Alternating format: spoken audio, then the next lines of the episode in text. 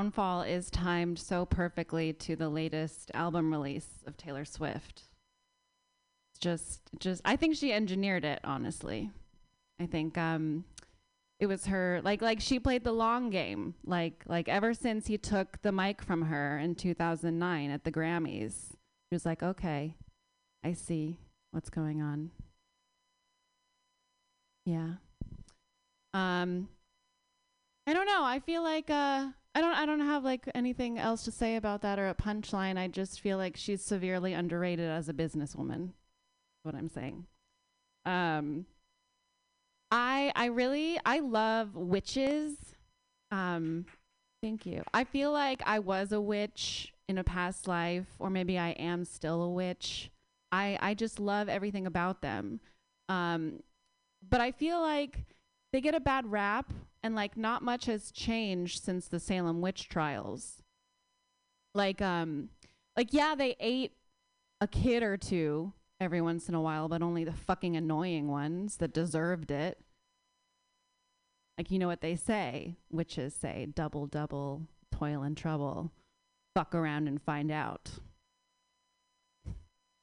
Uh, but yeah, no, I I'll be like I'll be like joking with a guy, you know, I'll be like talking with one of my guy friends. I'll be like, "Oh yeah, I'm a witch." And he'll be like, uh, I can see the terror in his eyes. And I can like almost hear his thoughts going like, "Okay, how can we get her in a lake?" Where is the closest body of water? And how can we make it look like an accident? I just I feel like not much has changed. Hmm. Let's see. Oh, I I really I I I think looking at bookshelves, like other people's bookshelves, I love doing that. Like it's such an intimate thing seeing the books on another person's shelf. It's like a window into their soul almost. And I was looking at my bookshelf the other day and I realized I have not read like 80% of the books on my bookshelf. And and I was just thinking what does that say about me? Like you say they say you you can never you shouldn't judge a book by its cover, but that's all you can really judge me on because I don't know what's in them. Cool. Anyway, women squirting is fun. yeah. Women I I it's weird. Women squirting. Like like what's really going on there? Thank you. It poses a lot of philosophical questions for me. Like um if a tree falls in the forest and there's no one around to hear it, is squirting pee? I don't know. Yeah, we got a yes in the in the back. Yeah. There's always a guy who's like, "Yeah, it is. I know what I'm talking about." Uh, I don't know. I've heard a lot of different things. I think, you know, it's one of life's impossible conundrums. It's like Schrodinger's pussy. It's like in theory it might sound gross, but in practice I have gotten nothing but rave reviews. Um, it's like the water park. Like like no one knows what's in that water. But who isn't having a blast? All right, thank you. Goodbye. Amy Stringer.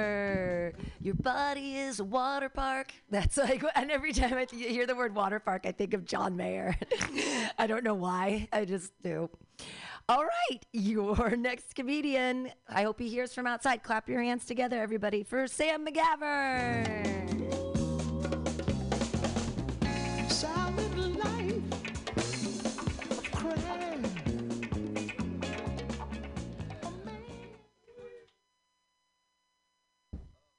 What, kind of crowd is this? I forgot to read the room.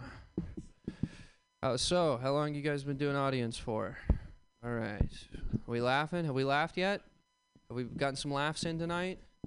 That's a good thing. That is a good thing. I uh, I couldn't get a sitter for this. My kid's outside in the car with a note on the window says nothing valuable inside. All right. All right, all right. I hate San Francisco. I stepped on a syringe the other day. Now I'm vaccinated. Right, went right through my crock hole. All right, is this thing on? Cool. What's up, machine? Good to see your face, man. You're a hell of a good sight, man. Here, uh, who's this? Your lady. Hi, I'm Sam. Nice to meet you. Nice pink coat. Breast Cancer Awareness Month in the coldest month of the year. The nips are out. You know what I mean? Hell yeah. Cool. Love it. Love it. We're having fun here. This is good, man. I uh, I got a sign in my bedroom that says "Dead Man's Point." People have fallen to their deaths from this point. And sometimes I sit in my chair and I look at this big metal sign and I think about all the people that have fallen to their deaths since I stole it. All right. Cool. I think I'm a pretty good guy though. On Sundays I go around the neighborhood and take the parking tickets off people's cars. I like to walk around other people's neighborhoods with a coffee mug so it looks like I live around, you know. Like got my got my coffee mug. What's up, neighbor? I live here, you know. Look at my coffee mug. Couldn't have gotten far, you know what I mean? Yeah, one time a guy stopped me, asked me if I was new to the neighborhood. I said, "Yeah." He said he said, uh, "What do you say?" He goes, uh, "Oh, the homeowners association didn't let us know of a new homeowner." I, I told him that that's because I was going to tell everyone my I, w- I was going to introduce myself personally, uh, you know, because I have to legally because I'm a sex offender. So all right, we didn't follow the premise. The punch didn't hit. That's okay. That's okay. We're moving on. Oh, I'm really into ancest. I think my grandma's a babe. Yeah, cool.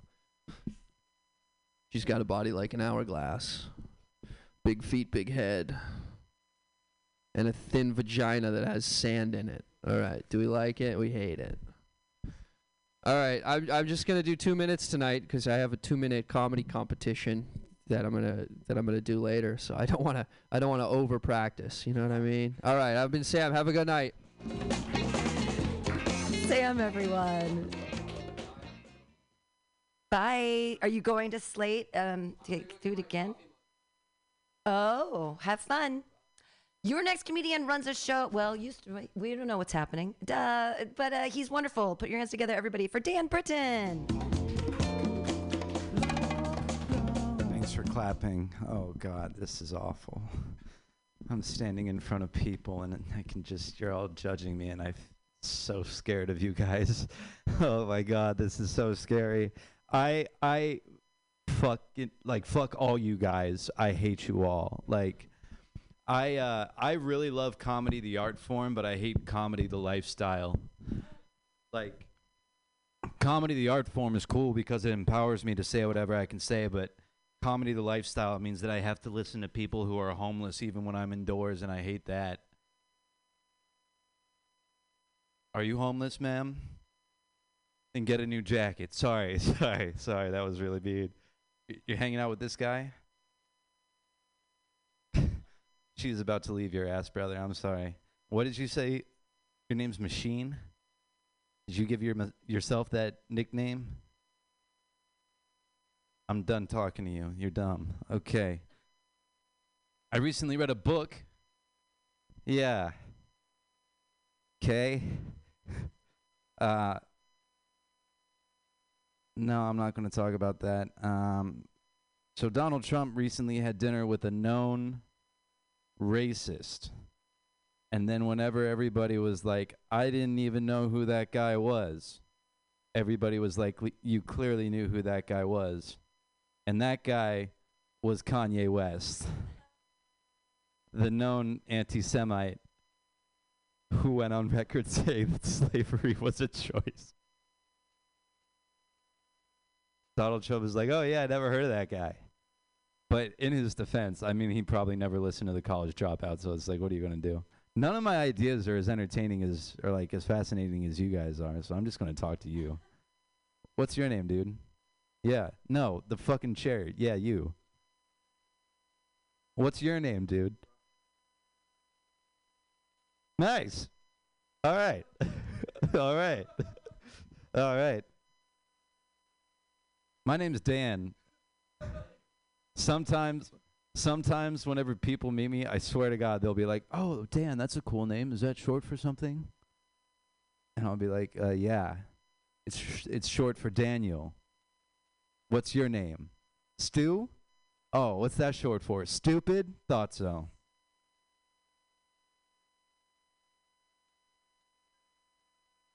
The other thing I hate about comedy as a lifestyle is like you have to be active on social media to like try and prove to everybody like I'm a real comedian because I show Facebook everything about my life, yada yada. Bunch of fucking pussies. You guys ever open Instagram or like any app and then you're like there's nothing on this shit and then you close it and then 2 seconds later you open it again and you ask yourself like what the fuck? Am I an idiot? And you're just there standing.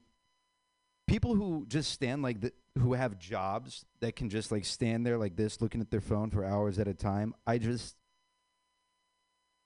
i don't have an opinion but it's not a nice opinion. Does that thank you very much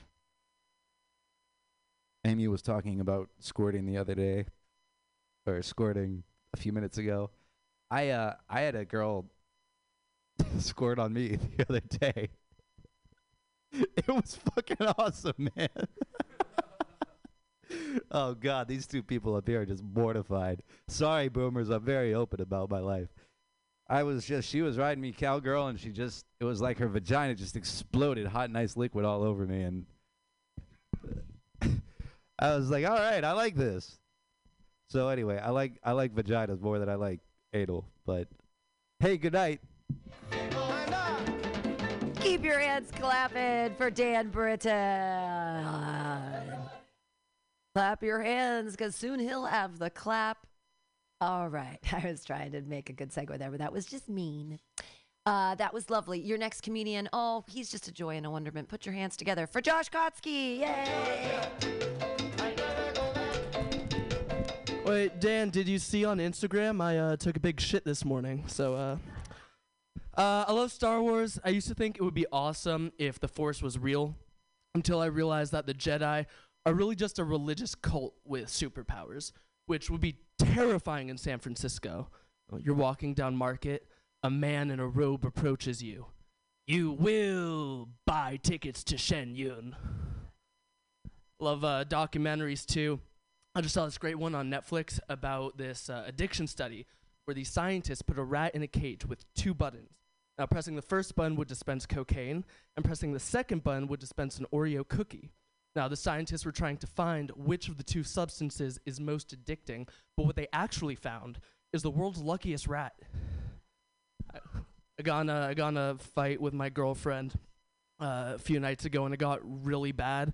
Um, like to the point where I had to ask her if she was breaking up with me, and she was like, "Josh, breaking up with you is the last thing I want." So it's on her list. She just has some chores to do, you know. Uh, I feel like we're all getting stupider. I uh, feel like we're all getting stupider. My family is for sure. Uh, my great grandfather once told me that during World War II, he was a radar operator. And while manning his position, he would play mental chess with his colleagues. So no board, no pieces. They would just tell each other moves, and he would rem- remember everything. And I need a notebook to memorize my dick jokes. Yeah, I don't know. It really is incredible, though. He once told me that he played a game of mental chess every single day that he was stationed at Pearl Harbor. Looking back, probably should have focused more on the radar, but hindsight sway sway. Thanks. We have a we have like a two minute thing later, so I just want to see how many jokes I could get in two minutes. Um, like some of the comics know here, um, I was on Wheel of Fortune a while ago. Like that's not a joke. I got to be on a game show, won a little bit of money, and it was cool. Um, so I, I like won the main round, got to the bonus round. The the bonus puzzle was quite ambitious, and my guess was that didn't go well. Um, a lot of people, when you tell them you've been on a game show, they'll be like, "Oh my God, you're so lucky! That sounds amazing." No one's ever like, "What's it like to have a letter cost you one million dollars?" I fucking hate the letter Q. I hate queues. All right, what are they? Just places for British people to stand in line. I I, I hate queue. hate queue. They always complain.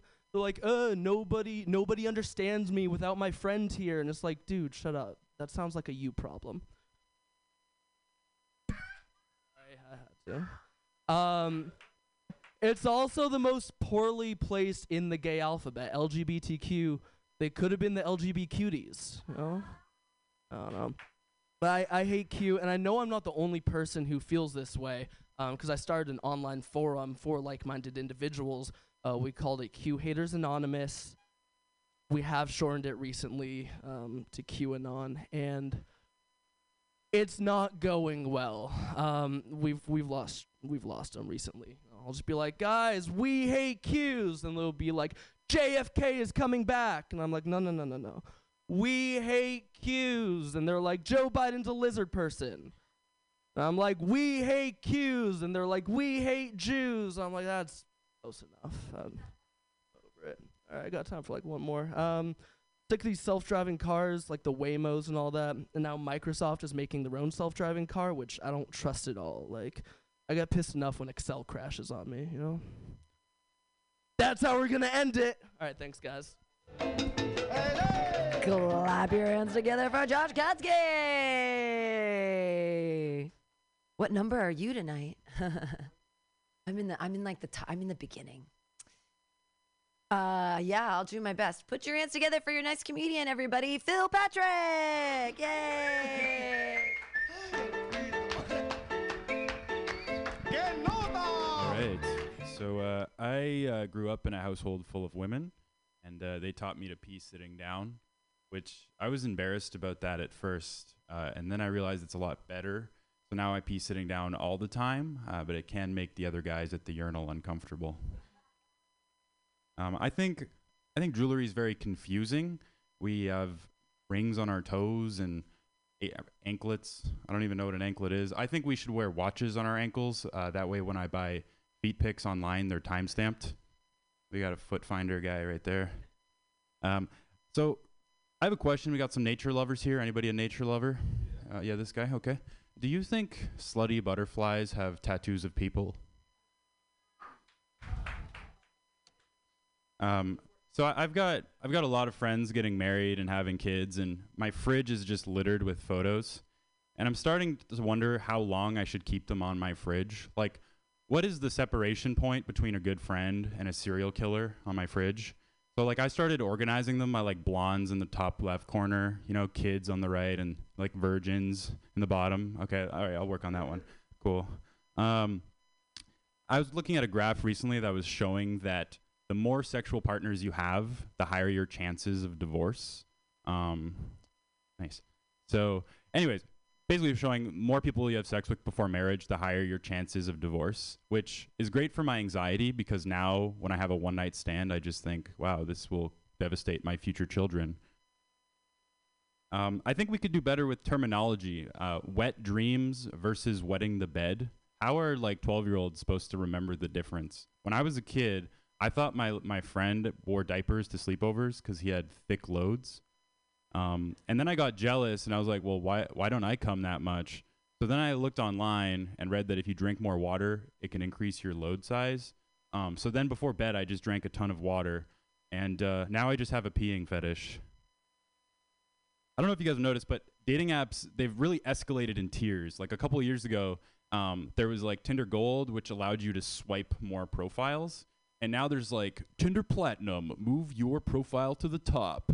I'm really excited for next year. It's going to be Tinder Diamond. They literally cannot swipe no on your profile.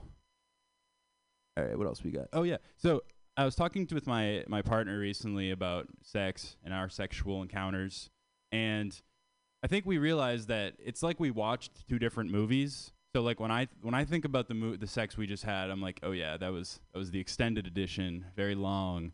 And then she's like, I, I don't know, it was kind of more like a trailer. And I think the worst part about it is when she just like mixes up the character names. All right, so there was there was a teacher in San Jose recently, uh, and they got caught. It was a, it was a female teacher, and she got caught going down on one of her students. And I always think it's interesting seeing the different reactions when something like this happens. Like you'll see women on Facebook posting like, "Oh my God, that woman's the devil. She should rot in jail." And then you see all these old men, and they're just like, "Fuck, I wish teachers existed like that back in my day." Well, the truth is, those teachers did exist. Uh, they were just sucking the cool kid's dick. All right, I'm Phil Patrick. Thanks, guys. Phil Patrick.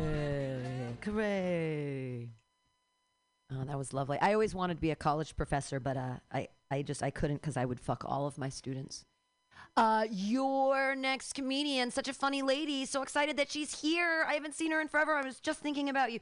Put your hands together for Vicky Kozel. Yay! Um, I'm here was my son. Uh, he's forced to sit through all my performances. That's how he pays his rent. um, people often think we're a couple, you know. Uh, they're like, uh, guys, are you a couple? You look so similar. If we look so similar, we are probably not a couple. Um, you know, I love open mics. My only problem with open mics is that I only have four minutes to tell my jokes. And in my case, it takes people four minutes to just get used to my accent so they can start listening to my jokes. Um, you know, I tried fixing my accent, but it's a Russian Ukrainian accent, one of the hardest to fix. I even went to a speech coach, and she told me to speak like an American, you've got to open your mouth wider, use your jaw. And I was like, that's exactly how you get yourself in trouble in my homeland. by opening your mouth too much. Uh, see, my people have been watched by their government for so long, they evolved to speak with their mouth shut. Not an easy habit to break. You can hear people talk. it's just who said what, that's impossible to determine. Um, I wanted to do stand up comedy for a long time, but I was always conscious of my accent. Um, and I asked my friend, who is very culturally inclined, uh, Do you think it's okay if someone who speaks with a funny accent tells jokes on stage. And he's like, uh, as long as your jokes are funnier than your accent, it's okay. um, uh, I, I, saw a dream a couple of days ago, um, and in it, I let a genie out of a you know magic lamp, and he said he's gonna grant me three wishes. And I said, okay, wish number one, I want to be um, rich. Surprise, surprise. He's like, oh, that's easy. You know, you're rich now. Uh, wish number two, I want to be happy because what's the point of being rich if you're not happy? I don't want to end up like those rich people who hang themselves, right? Uh, they have everything and, and they end their lives. Uh, very, very easy, he said. Uh, smart, smart move. Um, you are happy now. Um, and then I was like, you know what? Since I'm rich and happy, my third uh, wish is to live forever. So please grant me immortality. And he's like, nope impossible because you know the, the, the way the world structured and things connected with each other uh, prohibits that you know uh, the, uh, humans should be fearful of death. Uh, so no, no genie in the world, no deity, no no um, sorcerer is gonna is gonna do it for you. Wish for something else. I'm like, uh, okay, okay. How about you fix my accent? And he thought, and thought, and thought, and then he said, uh, how long did you say you wanted to live forever? Done. Because, uh, you know, the way you say three wishes, the way you say three wishes, I don't think there is a genie or a deity or a sorcerer in the world who can fix that. um, uh, you know, people often ask me if Russian language is difficult to learn. Uh, learning is manageable, forgetting is impossible. Uh, I've been trying for 30 years to get it out of my mind, and I and I can't. Uh, no luck so far. Um, I think the problem with me is that I'm linguistically monogamous. You know, uh, you know. Once I learn a language, I stuck with it. I have a friend who has an incredible ear for different languages. You know, she can she can listen to a conversation of tourists and pinpoint to exactly on a map where they came from, like, oh, these people are from Italy, these people are from Greece, these people are from um, Ireland, th- th- these people are from um, um, Saudi Arabia. And, you know, I, am just, it blows my mind. I, I can't hear any of those nuances. None of those nuances. To me, all these people came from La La Land. Because all I can hear them say is la la la, la la la, or English, or la la la. That's my time, guys. Thank you so much. Hooray for Vicky Kozel. And then yay. I love her accent. And you brought me like a Kiev cake. Hell yeah. Uh, your next comedian, new to the scene, making waves, writing jokes, being great. Put your hands together for Sean Durham. Yay.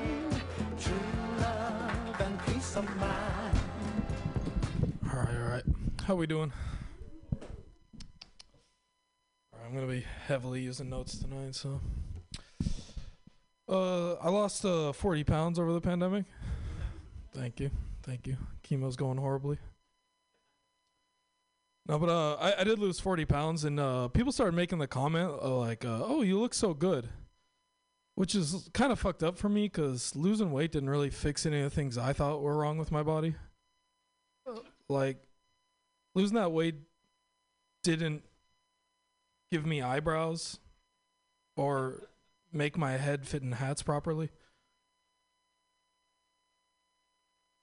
No, I actually lost uh, weight over a health concern, and that uh, health concern was that I uh, couldn't stop shitting myself. Actually, yeah, every fart became like a gamble, and I was losing bets all the time. It was the worst game of craps. That was a new one. Okay. No, uh, it did get to a point though where like um, I just if I was in public, I had to hold the fart in until like it was absorbed into my body. And uh and yeah, it just wasn't worth the risk of having to like waddle over to a bathroom and scrub the Taco Bell meat out of my underwear. Terrible. Okay, I'm gonna go to a completely new one, so bear with me here. Uh, okay, yeah, yeah, yeah, wait, I remember the beginning of it. Uh, has anyone here seen the film uh Bang Bus? Okay, we got one. No, uh, I do like asking that question though, cause uh, it gets a little hesitation since we are like the age of uh, ethical porn, and Bang Bus is not ethical, cause uh, they don't wear seatbelts. No, but um, I uh, if you haven't heard about Bang Bus, Bang Bus is a a film, a porn where uh, they pull up on random men in this bus, right? And they use a naked woman to ask them if they like want to come on the bus and prematurely ejaculate on camera for all their family and friends to see. And uh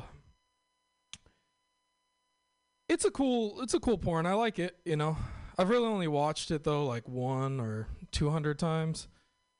But uh it is interesting to me that that was like my fantasy for a while that someone would just like come up to me and ask me if they if I want to have sex with them.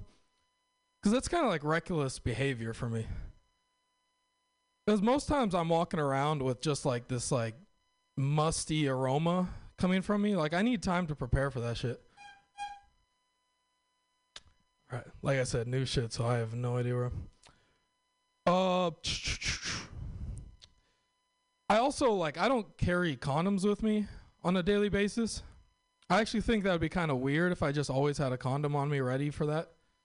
Cuz like I work with children and uh if I just accidentally dropped a condom on the floor, I don't know how to explain myself out of that. I'm like, no, no, it's not weird. I always have a condom on me when I come to school.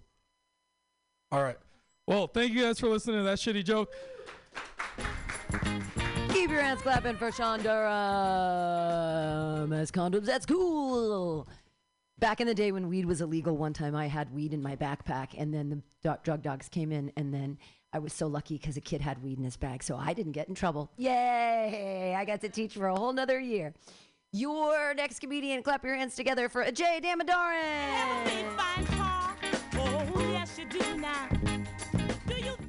How you guys doing? We doing? We feeling good?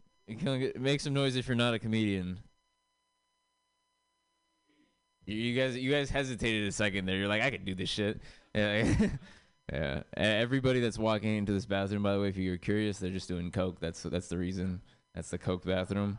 Um, okay, I'm gonna do some jokes. I uh, I'm dark skinned. I'm pretty dark skinned. I got bullied for it a lot when I was a kid. Um, one thing that people like it's a really egregious thing that people say like little kids are like racist, right? Like little kids, like little light skinned kids will walk up to me and be like, "Oh, your skin's the color of poop." Uh, So I would always like politely respond and be like, "Well, your skin's the color of bird poop, so I don't know." It's if it's if we're, if we're all like if you're that much better, you know. Like if you go swimming at the beach and a seagull takes a shit on you, you're not gonna notice for a while. So that's a weird joke. All right. Um, I wish I was that cool to say that shit when I was like a child. There's no way I would have had a zinger like that. I uh, um, yeah. I I I, think both my parents uh, uh they're they're they're great people. My mom's like a well accomplished engineer. My dad's like a seasoned academic. And I feel like my older brother got like their best qualities, right? Like my mom, my older brother got like my mom's work ethic and like my dad's money, and uh, I got like their worst qualities, right? Like I got my, I'm like antisocial like my dad, and I grow a mustache like my mom. So, okay, I don't know about that. Um, I uh, I'm a very paranoid person. I don't trust dentists. I uh I feel like they they're just untrustworthy people. They, they they say that like poor dental health leads to memory loss. Have you guys heard that? Because apparently like it, the bacteria or some shit. I don't. It sounds like bullshit to me. Because like I I I- make that justification because I have bad teeth coverage. Like I don't have good. It just that just sounds like a threat. Honestly, that just sounds like a threat. Right, like you walk into you walk into the dentist office, you're like, dentist office, "Oh, doc, I'm sorry, I'm late. I forgot where my keys were. He's like, yeah, it's because you're a terrible flosser. Uh, you don't you don't want to forget your first kiss. You better get a root canal. Uh, okay, that's that was so much funnier in my head, dude. Oh my god, that's crazy. Uh, I recently saw somebody got get their uh, catalytic converter stolen. Um, I I wasn't like trying to like get. I wasn't like abetting, aiding, abetting like a crime. I was just sitting in like a car across the street talking to my friend, and like we were catching up, and like you know, you ever had that like moment where like you're having a conversation with somebody and you're kind of seeing like what's happening in front of you, but not really. Like that happened, and I just saw this dude like run away, and I felt really bad. Like I feel I felt like I could have stopped it, like we could have done something, but like I wanted to go talk to the family because they ran outside trying to chase the dude. But like, there's no way I could approach them and be like, "Oh, like I'm so sorry, we saw everything," and they'd be like, "What the fuck? Why didn't you say anything? Why didn't you stop it?" I'd be like, "Well, Sam's having difficulty finding friends in Sacramento, so we were kind of dealing with that. I don't know if your thing's that important. Sorry. Okay, that's weird. Um, R. Kelly's still in prison, so don't worry. Uh, violent shift in tone. Uh, yeah, he's still in prison. Um, if you if you're not familiar, R. Kelly's this R&B singer, uh, who had a song entitled "Ignition." Um, and uh, sadly, the ignition turned out to be for a white van with tinted windows. But uh, yeah, that's he. Uh, he's in prison, and I'm kind of glad that he's in prison because this, this will also give him the opportunity to learn how to like read because he doesn't know how to do that. But I also feel like he should brush up on other subjects like math, right? Because like otherwise, that situation will still end up the same, right? Like he'll be talking to a girl that he's about to fuck, like you look a little bit suspicious. Let me see some ID, right? And read the ID, be like, oh, you were born in 2009. Okay, I thought you were a kid. I'm sorry. okay, that's too fast and too too little. Um, you guys have been a- an audience. Thank you. Have a nice night. Newman Shake, everyone. I mean, I'm sorry. That's Jay Damodaran. Newman's supposed to be next, but he's not here yet, and neither is uh, Art. So um, I'm gonna do mine right now, and then we'll see. And if because I don't want to just throw you up on stage, Kavada, because you would be next, but I don't want to just throw you up. So, but just so we know the rest of the list, we're waiting for Mark Neuer. We're waiting for Newman. We're waiting. Thank you. We're waiting for Art and um, and then it's Kavada, and then Steve, and then Colin's not here yet. Sam Sam West is here, Candace is here, Raphael's here, John Gallagher's here, and then Raul. Just letting you guys know what's going on, so you're not confused. Uh, Machine, Steve, I said I'm sorry, Machine, you're after Kavada. I'm reading it off a screen. No, I'm looking over here. Um, all right, I'm clap it up for me. Yay!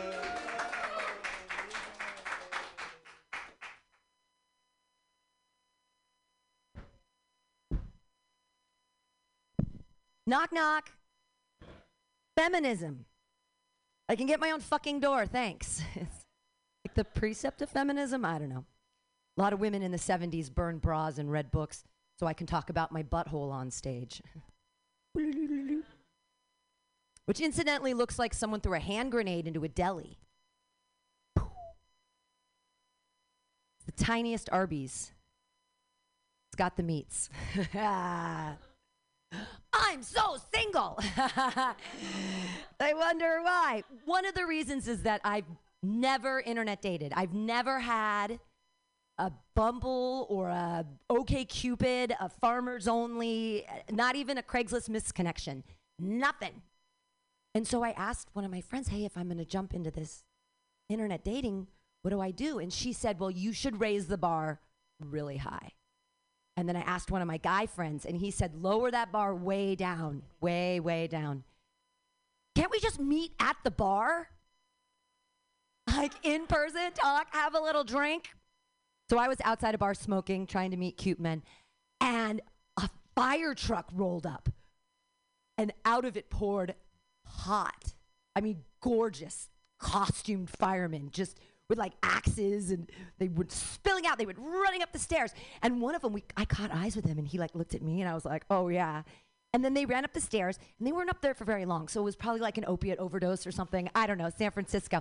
And they came back down, and he looked at me again, and I smiled at him, and he smiled at me, and I waved, and he waved back. Oh my God, he rang the bell, ding, ding. And we were vibing, we were vibing. So I'm so stupid. I'm so stupid because I didn't write down the number of the truck. How am I supposed to find this gorgeous fireman ever again? So my plan is that next week I'm going to go back on the same day at the same time and I'm going to pay a questionably housed man $20 to start a garbage fire. Woo, woo, woo. You see, that's my version of Tinder. See how I did that? Oh, it's too long. I see that was two minutes and 22 seconds. I got to tighten it up. Okay, so that's that's the first joke. Or I can choose between that opening with then the butthole, and then I would say, How do you shave a hemorrhoid? Is that more of a plucking issue? Riddle me that, Gillette. Right? Like Gillette razors introduced to the American public in 1904. Uh, ladies, in 1904, we couldn't flash a hairy ankle without being a disgusting slut. And now, if we don't shave from our big toe to our twat like a four year old girl, I'm a disgusting slut that no one wants to sleep with. Gillette, the best a man can get. I'll never be good enough. I have so many pubes. It's like I have a kitten in a headlock. You, you can pet it. I was born in 1974. I have the bush to match. It is dank. It, it is swampy, and no one can find Charlie. so I named my clitoris Charlie. You're too young for the Vietnam reference. It's okay. Gillette, the best a man can get. I'll never be good enough. Do you hear about the new Gillette razor? This is crazy. 13 blades, 13 blades for the closest shave, and the seventh blade is easily removable so you can slit your throat in the shower because you'll never be good enough. J'y ai le millet, on puisse savoir. Je ne serai jamais assez bon. Oui, je parle français. Trained as a ballerina for 23 years, classical piano for 13, two master's degrees. This is what a dream deferred looks like. Okay, that's so group joke joke A or joke B? B, Gillette. I'm so much more comfortable with that joke. Okay, everyone says B. Okay. Thanks, guys. Yay! Your next comedian. Clap for me. Yay! There's more punchlines in B. There's a lot more punchlines. Put your hands together for your next comedian, everybody. Newman Shake. Woo!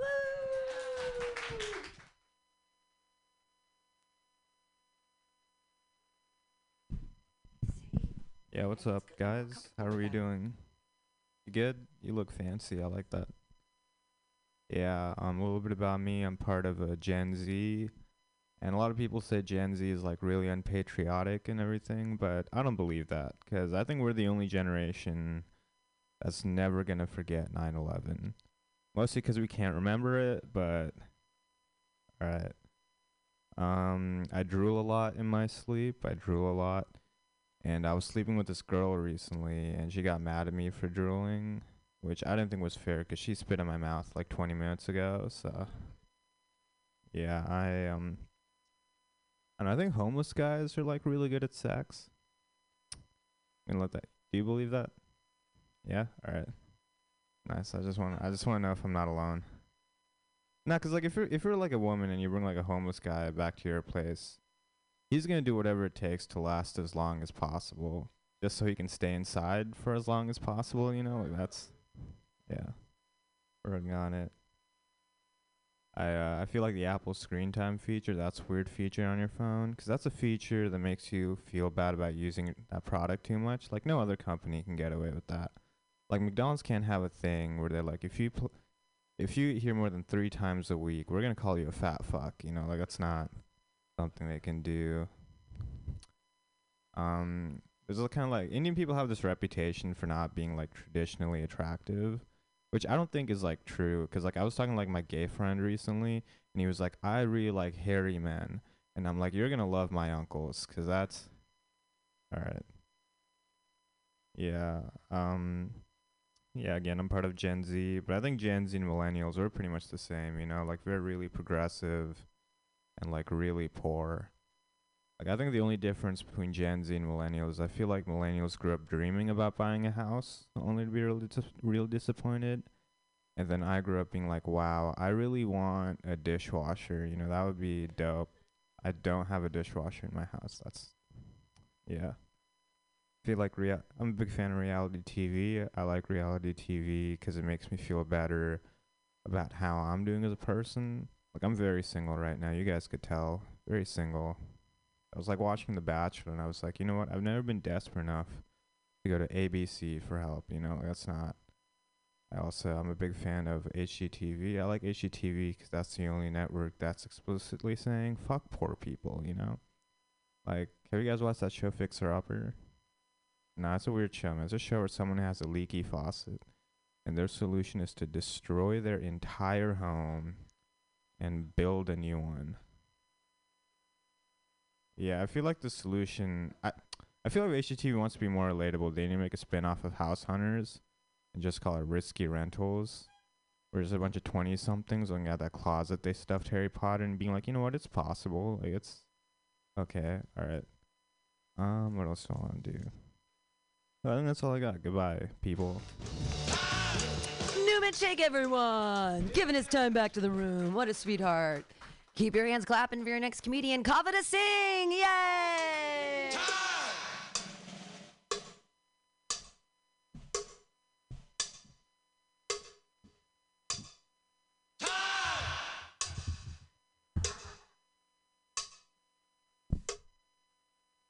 Um, okay, my my friend, she's the hardest time rejecting people. Okay, she's a hard time rejecting guys because she's so worried about offending them that she will never shoot straight. And I'm like, dude, you know, you're never, you're just wasting your time and his. Like, you just have to be straightforward and, and gentle. Like the last guy that I rejected, I sent him a vase of flowers, you know, with a note that said, the last time we kissed, I felt nothing. And I think that's the exact right way to do it. Okay. um, no, I, but I, I think something that's so challenging about rejection is that no matter how lightly it's put, it's so impossible to like not get offended. Um, I had this guy text me once and he was like, Hi, just wanted to let you know that I am no longer interested slash not feeling it. Uh, glad we can reset and realign expectations. I was like, to whom it may concern. I was not expecting a return letter from you as it has been six months since we last chatted. I have since received numerous offers from other men, um, and you should see their compensation packages. They, they are hu- they are engorged. I've been hospitalized.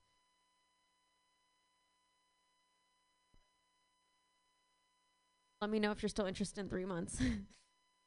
um, so I, I I'm less uh so I, I have a journal okay? It's kind of that's just like a glorified less shameful way of saying I have a diary but I, I write everything in my journal.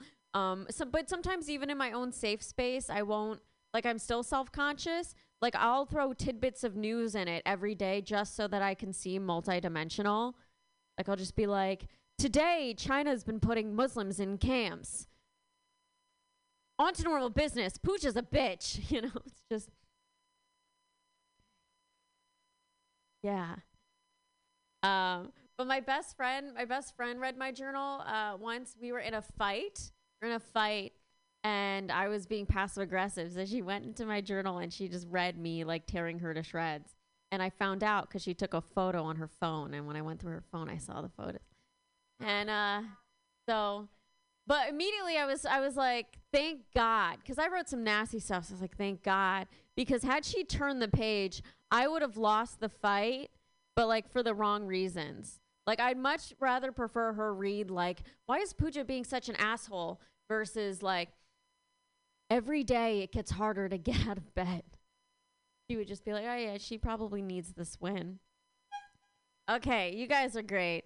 Um, so okay, the last thing I'll say is that um, I was a I was a part of a sorority for one year, but then I left. I left. Okay. Um, the thing that did it was uh, leadership made us do this poster campaign for sexual assault awareness on campus, and the tagline was "Consent is sexy." Like I didn't know consent was a suggestion.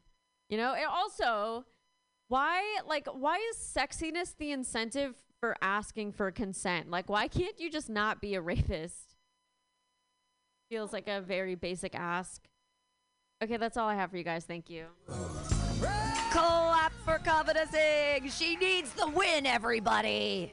Put your hand, keep your hands clapping for your next comedian. It's Art Gaji Gallistan. Yay!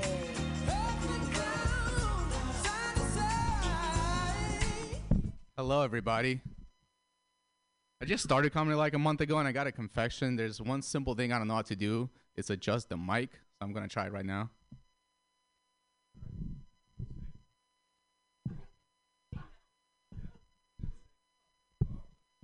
Yeah, that was easier than I thought. All right. Um, I'm from San Francisco, but I think San Francisco is weird because in San Francisco, it's easier to come out as gay than it is as a Joe Rogan fan.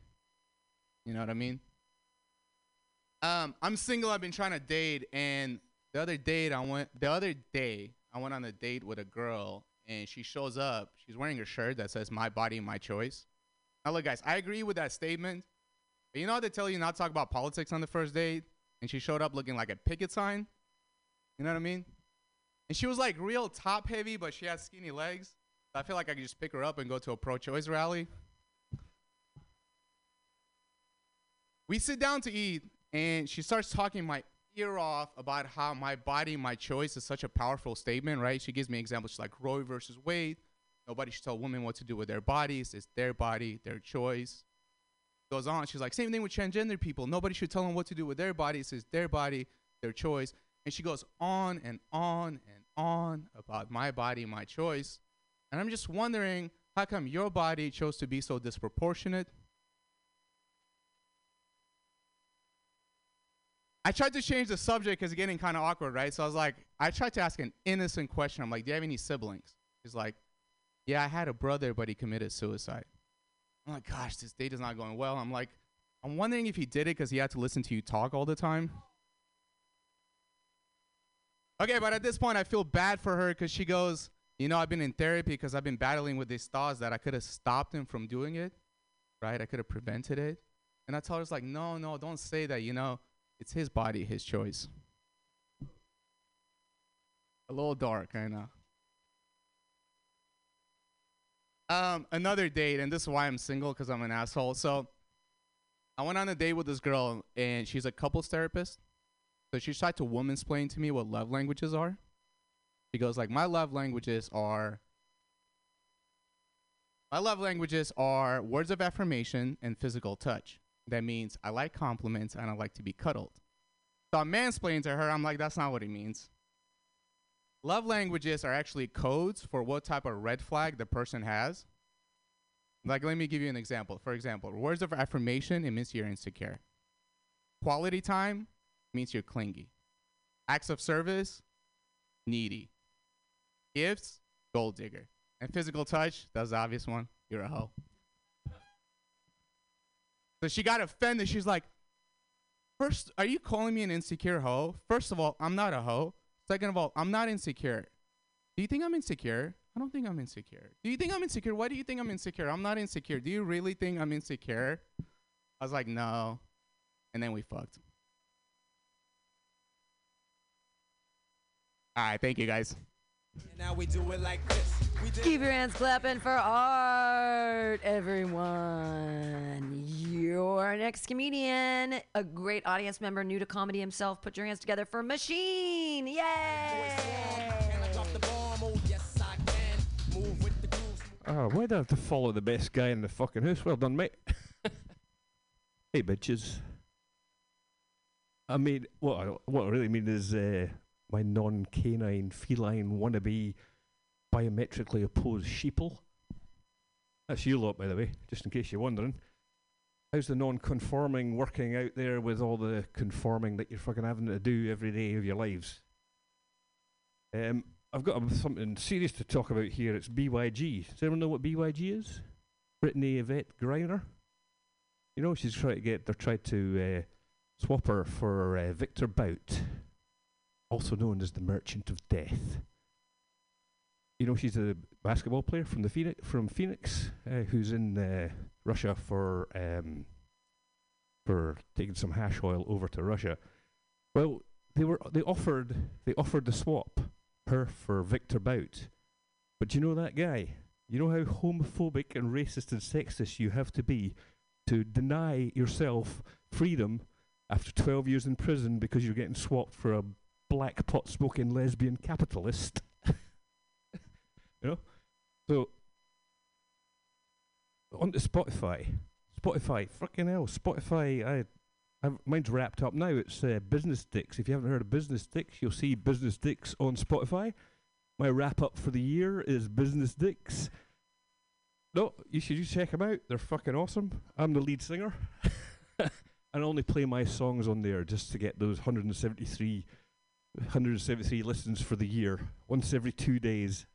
And that's really all it has. Well, Brittany Yvette Griner, they should have changed that round. Putin should have just switched it all round and said, We want Victor Bout. We want him now. But what you should do, Biden, you should, uh, we'll give you BYG, Brittany Yvette Griner, but you have to release the 7 million non-violent pot smokers that you have incarcerated in, Ju- in America. He should have just turned it round, and that would have been a fair swap, I think. Victor Bout for 7.7 million plus BYG. That would have saved the, the American public $280 billion for having them incarcerated, and their tax their taxes would have paid another 25 billion, which would have uh, would have almost offset the student loan forgiveness debt, about of which is 30 billion. So they should have just fucking done that. That would have been a perfect, perfect like swap. But they don't want to do that because they're all fucking racist, homophobic, fucking uh, misogynists. But BYG, I really feel for her because four times in my life, I have nearly fucking actually, I have actually flown with drugs unwittingly, and I have uh, my best one was actually flying to Australia just before the pandemic on 8th of February, um, 8th of February, um, 2020. I get on the plane to Australia. I've only booked the ticket at noon, and I'm flying there 8:30 at night. I fucking get on the plane. Didn't realize you were not allowed any THC or CBD at the time into Australia. I read the pamphlet. I was like, "Holy fuck! I've got a month's worth here, and I'm only there for the weekend." What did I have to fucking do? And I'm not even kidding. I had to eat the whole fucking lot. The 15-hour flight. Fucking popped it all before we fucking flew because it was a one year in prison, five thousand dollar fine, and banned from Australia where my where my family live. I'm from Scotland, but so I fucking popped the whole lot. I wake up in Australia 15 hours later. It was fucking awesome. I'm wearing a full business suit. It's 96 degrees Fahrenheit, and it's uh, 95% humidity that day. So I'm walking down. I'm walking with this fucking suit on, absolutely out my mind. And they say, "Mr. Wilson, we have to uh, we have to take you to the side for a second screening here." I was like, "Okay, no worries." And they're like, "We just noticed that you're wearing a business suit. Everyone else is wearing shorts and flip flops." I was like, "Yeah, I'm going to my brother's birthday." They're like, "Well, we see that you just booked your flight at eight o'clock at noon this afternoon to get on the eight thirty. I was like, "Yeah." He goes, Well, didn't you know it was your brother's birthday like before this? I was like, Yeah, but he said I couldn't make it. And I said, Fuck it. Got out the drunk the night before, booked the flight, and got down. Like, Well, Mr. Wilson, you've only got one bag with you. Do you have any drugs in it? I was like, No, I ate them all. and they went, You did what? And I told them the whole story about eating them all. They're like, Are you high just now? I'm like, I'm out my fucking mind. They were like, Okay, Mr. Wilson, you're being very honest with it, but why are you wearing the business suit? I was like, I'm in a band called Business Dicks, and I pulled it up. I pulled it up, pulled it up on there, and the Australian, the Australian Border Patrol are fucking awesome. They went, "Holy fuck, it is you!" He goes, "Play us a song." So I put on a couple of, put on a song. Suddenly there are five of them there going, hell, that shit, that music's terrible. Are you pl- are you gonna be playing music over here? And I'm like, no, I'm going to my brother's birthday. And they're like, so you have no more drugs on you. Uh, so they they they totally searched my whole thing.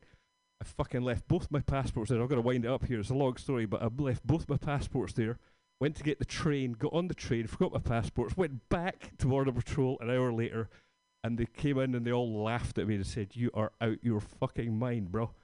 And they let me go, and I flew back two days later with no uh, CBD at all. Right, thank you. Machine, everyone! Clap your hands for your next comedian, everybody. It's Colin Braun! Thank you. Uh, I know I'm normally very cheerful, uh, but I'm bummed out. My neighbor died. Jim. Jim was a he was a great man. I really came to know him very well. He was from Ohio or New Hampshire or something. But uh, he lived a very full, very fascinating life. His mom, he had a white mother that loved him, and a black lung that killed him. He um, was an interesting guy. He, he was a business owner. He owned a business for 40 years in the Castro. They sold um, dildos and blow up dolls and butt plugs and fleshlights, all of them used. It was called Everything's Fucked. Jim, uh, Jim had a couple of pets. He had a dog named Loneliness and uh, he had a cat named Herpes. Now, herpes is tricky. I, I wrote all this this uh, evening, sorry.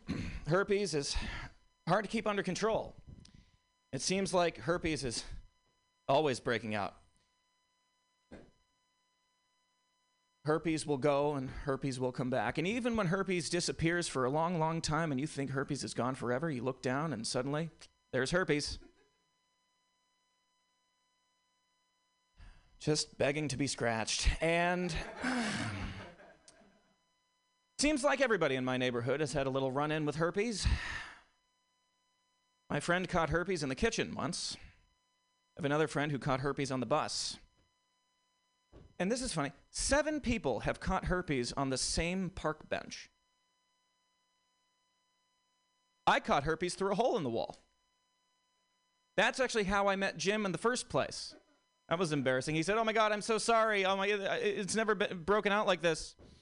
Don't worry, I'm, I can handle herpes. I'm not afraid of herpes. Loneliness, on the other hand, is intimidating.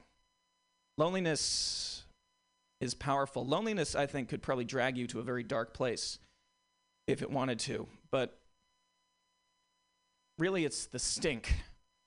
Loneliness does stink. Whenever I went to Jim's house, I was always struck by the stench of loneliness.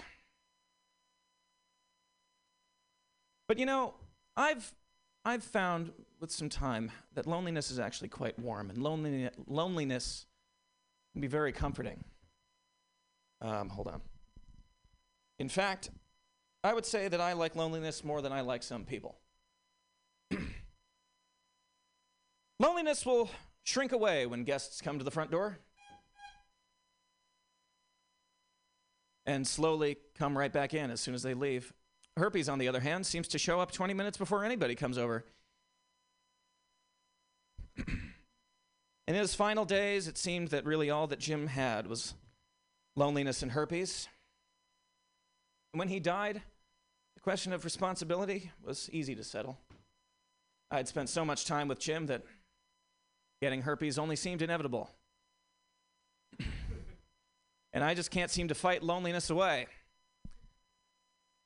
So now, loneliness. Wait, hold on. Loneliness follows me wherever I go. There we go. and now, most nights, I sit on the couch, slowly getting squeezed to the edge by loneliness, and with herpes in my lap. Thank you, and good night. Colin Braun, everyone. Jim is not real. Nobody died. Yay, Colin Braun. That was a wonderfully tortured metaphor, and I loved every second of it. Your next comedian, clap your hands together for Sam West. Yay! I'm your doctor when in need. Want some coke? Have some weed. You know me. I'm your. All right, what's up, everybody? I'm gonna try a few new things after a few old things, after a few medium things. I uh, I don't have a drug problem because I can't do basic household chores anymore without messing up. Like today, I messed up vacuum cleaning.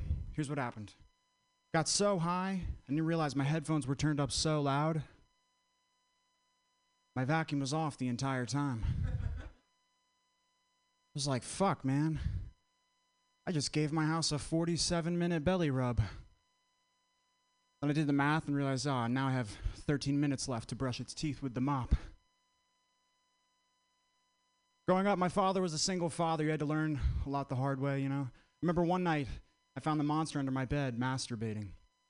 I did what any terrified child would do. I called out for my father. Daddy, daddy. And he came so fast. All right, all right, let's get silly again. You guys, you guys ever wonder if carrots and pumpkins get jealous that oranges won the color? I'm not into promiscuous hookups, you know, things without strings attached. Like, I like the strings. Give me the strings. That's why I only fuck puppets now. Had to break it off with Pinocchio last week. Broke my heart because I really liked the guy, but he kept saying excessively kinky shit during sex, like, I'm a real boy. Now I'm going steady with the sock puppet I keep next to my bed. All right, I'm going to try a few new things. This might go terribly, but that's why we're here, right?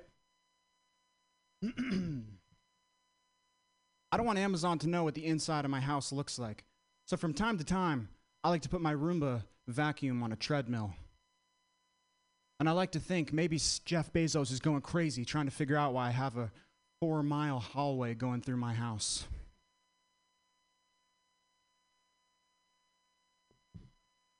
My dad always warned me against pot. He said, it makes you lazy. I said, hey, dad, shouldn't we take down those Christmas decorations now that it's mid July? You can't try to teach me life lessons while our lawn looks like an unlockable level in Candyland.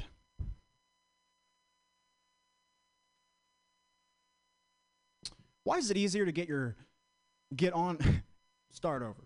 Why is it easier to get registered as a sex offender than it is to register your car at the DMV? Like I went to get my car registered. All I had to do was make an appointment. I had to make an appointment, wait in line, pay a bunch of money. But if you want to get registered as a sex offender, they do that shit for you. You don't have to do anything. It would suck if you did have to do something now. Like you had to go to the DMV for that.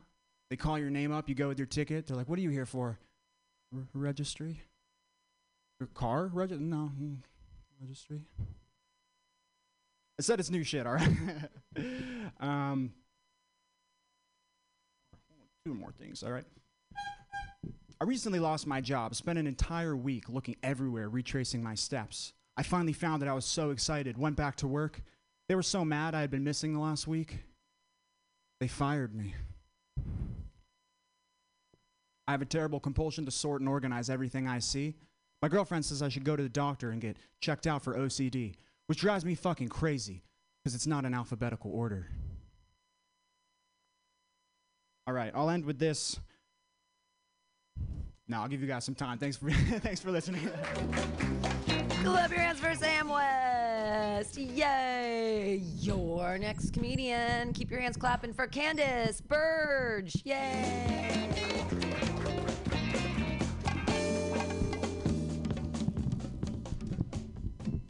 Why are there cookies up here? Can I eat them? Wow. This is, uh, guys, this is my first time doing this. It, um, uh, under the name Candace Burge, which is not my name, but I think it's hilarious, Pam. Candy B. Steele is my name. Benj is my middle name.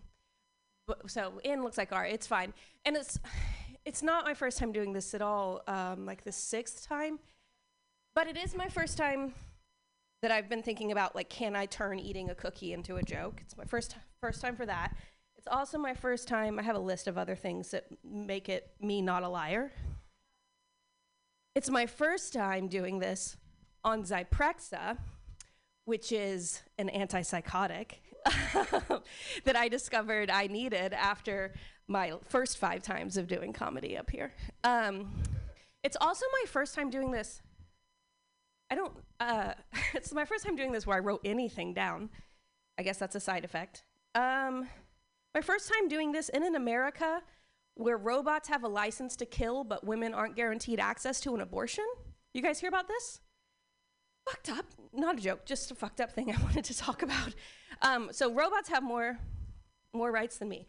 Uh, I find that disturbing. I'm gonna have to work on adding some funny stuff in here. Uh, okay.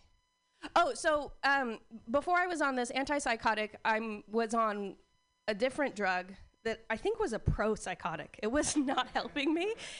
And um, it, it landed me in a mental institution. Wow, that's a whole thing. That's a whole real thing that we do to humans to help them. It is insane.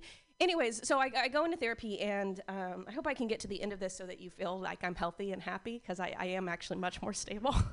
um, but I go in, into therapy, and I'm having a psychotic psychotic break, they call it. And uh, therapist is going to call a 5150. Do you guys know what a 5150 is? So if it, for the one, like no, because all of the comics have been 5150 apparently. for the one person who shook their head no, that's like you lose your civil liberties for 72 hours because you're too crazy to be trusted. Um, and it's a whole to do. And my therapist was like, I'm gonna call a 5150 for you. And I, I've been with my therapist for a long time, so I trust her. And I was like, you do you. The hottest paramedics came. Ooh. And um, are there any like theater nerds? Did anybody study theater or read plays? Okay, maybe maybe this will be funny to you. The very cute paramedics come in, and I'm having my psychotic break, and I look at them, and I go, "I've always depended on the kindnesses of strangers," and that is funny to Pam and Pam only, but. Streetcar Named Desire, Blanche Dubois, before she gets taken to a mental hospital. That's how crazy I was. I was quoting Tennessee Williams. Um, oh, yeah. So, in my last minute, I'm just going to wrap up and say I think I'm going to stop. I think I'm going to stop while I'm ahead of time. Uh, thank you, Pam, for letting me be crazy up here. And thank you for also letting me be not crazy. I'm going to take one of these cookies now. Hey, Stella. No, keep it going for Candace. Yay. I'm so glad that I knew what play you were talking about. Like, I. I was a theater major in college. I just some things you'd never forget uh, after you read a book. Your next comedian. He's been so patient here this whole night. Clap your hands together for Raphael Wolfgang. Oye, yes, ese pito. How we doing tonight, guys? Hell yeah, hell yeah. We got a beautiful crowd here tonight. Dude, that was a really funny story about, you know, the car car registration. That was a funny joke. You know, you don't have to do anything to get registered as a sex offender.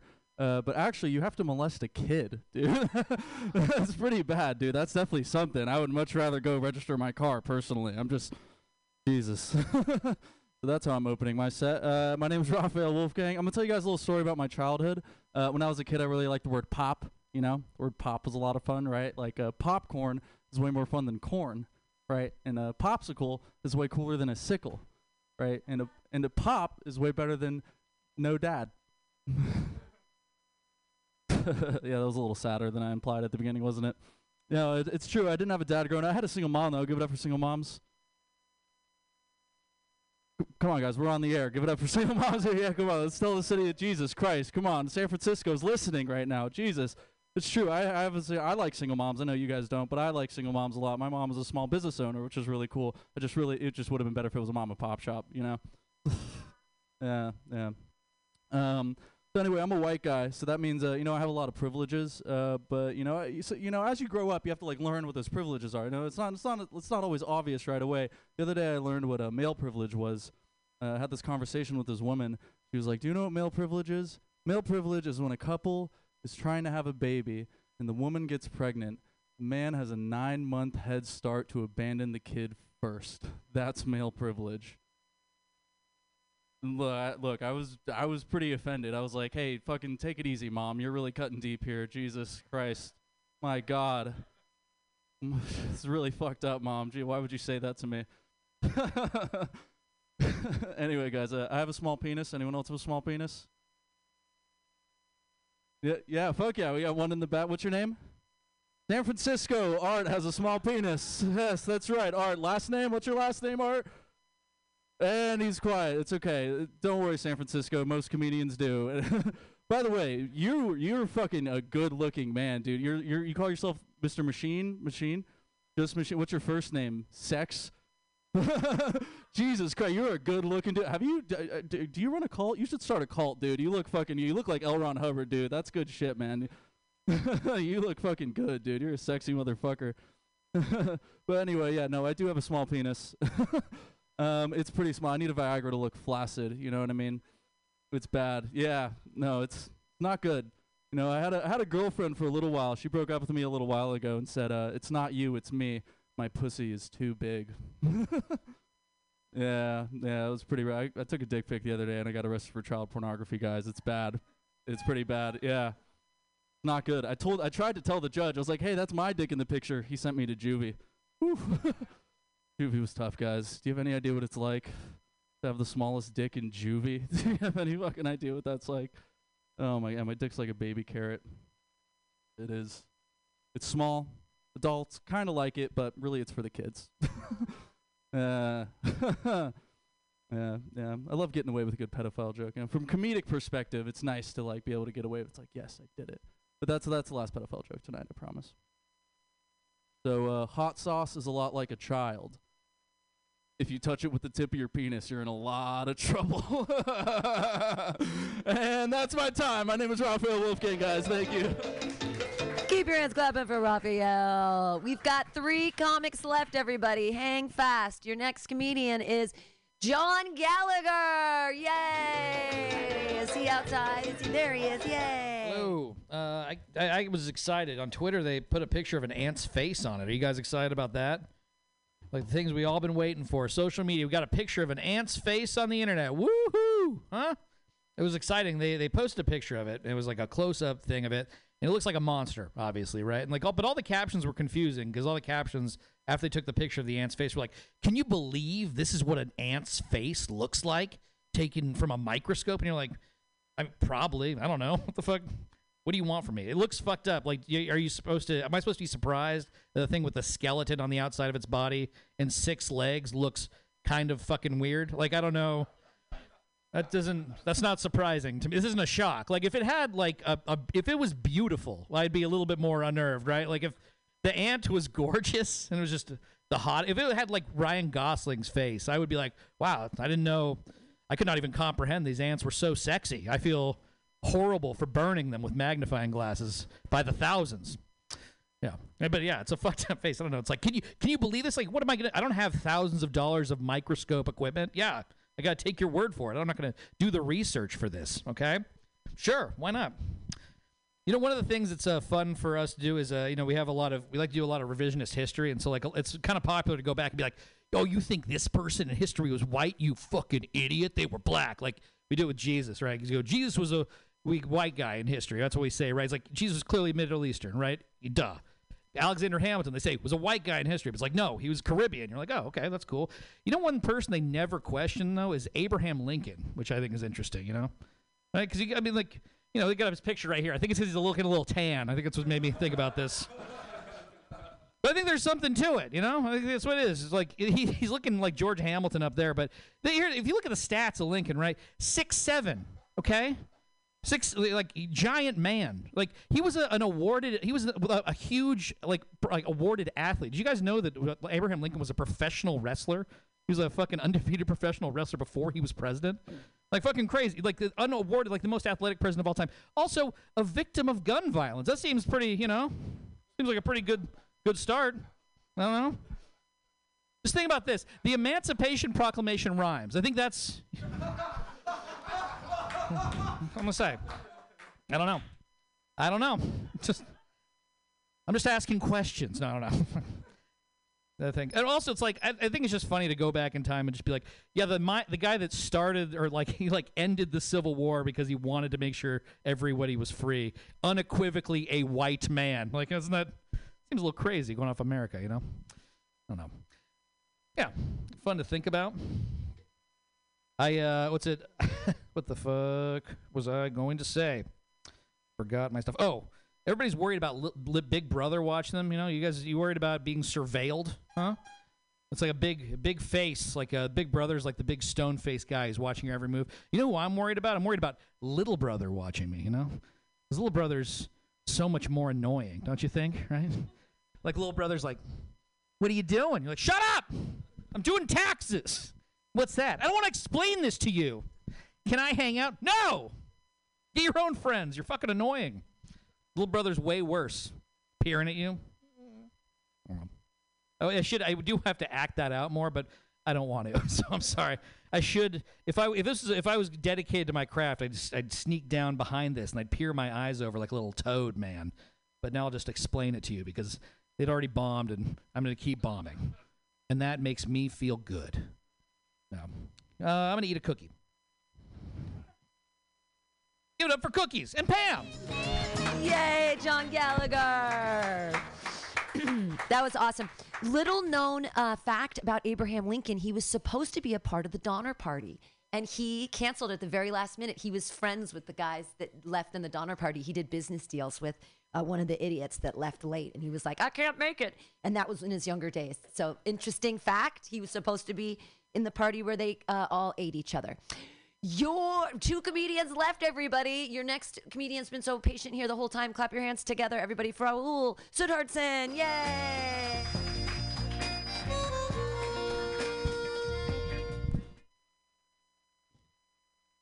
Joe Biden's gonna die, right? Uh, he's gonna. We're all concerned for his health, right? No. Like he's like, you know, like we can all assassinate him with like patience. yeah, and like I have like I have an 80 year old grandpa, and like he like they say the doctor said if you want to prolong his life, just don't fall. Don't fall. That's Biden's best trick. Like Trump's gonna die too, but just 'cause like Melania's had enough. But you know, Biden, I'm concerned for him. Anyway, um, I miss heroin, guys. I mean, I'm I've been five months off it, and I had to stop. Yeah. Yeah. I started doing fentanyl instead. Okay. okay. Nah, but um, I do fentanyl. uh, It's not a very sustainable drug. I OD'd once, which is impressive if you know how many times these other guys have OD'd. Like some someone said, like I've OD'd 30 times. Like at that point, you're just homies with God. just be like, you know, fucking, what's up, guy? And then God's like smoking a joint. Like you always just smoke and leave. What the hell? Is is Biden gonna come? No. Okay. Alright. But um, yeah, I I OD'd and um, I got Narcan back to life by a homeless guy, which um, and I I never found him. I could never find my savior, and I was looking for him because he stole the rest of my dope. But now, like, I can't talk shit about the homeless. Not that I was before, but I can't talk shit about the homeless, like, at all. You know, like, if I ever, like, smell piss on the streets of San Francisco, I'm like, that's the smell of a second chance at life. If a, son- like, a homeless guy tries to, like, fuck me in the ass, I'm like, you earned it, buddy. all right, okay. Um, I'm fat. I'm fat. I'm worse than fat. I'm skinny fat. You know, or as I like to call it, passive aggressively obese. you know, like, it's a if if I was a girl, it could be easier. Like I could call myself something cool, like slim, thick. But I'm a guy, so it's gross. Like if you're a girl, it kind of like you can kind of get lucky, and it can go to your tits and your ass, and it's hot. And if you're a guy, it can go to your tits and your ass, and not the best. All right, we're not feeling that one. Okay. um, yeah, but you know, they say the worst thing you could say to a fat person is, uh, "You're not fat," you know, like 'cause it's like patronizing. I disagree. I think the worst thing you could say to a fat person is uh, "oink oink piggy." How many months pregnant are you? Okay. and the second worst thing is uh, "you're fat." That would suck, right? okay. All right. Um, I don't want to do the. Let's the World Cup. Eh. You guys watching the World World Cup? Yeah, yeah. I don't know who to root for because like I'm Indian and like India doesn't have a team, but they did like build the stadium though, which like Indians, Pakistanis, Bangladeshis, they all built the stadium, which is like that's kind of like our World Cup, right? But um, you know, like every time like a Pakistani falls 20 stories to his death, we're like goal. all right. Let's do one more dark one. Okay, gas prices are up, right? Right, your gas prices are up. Suddenly, it's financially responsible to get a DUI. Yeah. Now you won't be paying eight dollars for a gallon of gas, and neither will that family of four. All right, thank you guys. My name's Rule. Yeah. Hey, Raul, yay! There's this one stadium that they call 947, and that's where if you want to root for someone, work for the Swiss. They made it to the they made it to the 16, and that's my team. I love the Swiss. But they're one of the stadiums they play in is called 947, and I think that's how many Bangladeshis are buried underneath it. Uh, you're the, no, they say that it's a they. Anyway, your last comedian of the night. Clap your hands together, everybody, for Mark Neuer. Each other. Cause that's.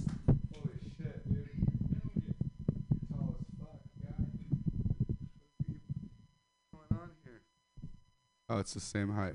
Okay. I think it's all going to be okay, ladies and gentlemen. We figured it out. Thank God. God bless. I've been saying God bless a lot more recently because I'm tired of God damning everything. Tired of it. Tired of it. I got a year off of cocaine, and that don't, please don't clap. That's gay. The clap, okay? And I suck cock and take raw loads in my ass. Please don't clap for that. But when I hear like I, I like I try to tell people like I tell you know oh, you're at work and you know, I'm like 27 I work with a bunch of 20 year olds and I tell them the good old days you know when you're snorting blow and jerking off for 19 hours straight and getting all creepy with socks you know tell those stories to these people and think you're something then you hear about how heroin addicts overdose and then piss themselves on 6th Street is like a way better story than jerking off for 19 hours on coke. The White Ranger, ladies and gentlemen, the Green Ranger, are you familiar? He's dead.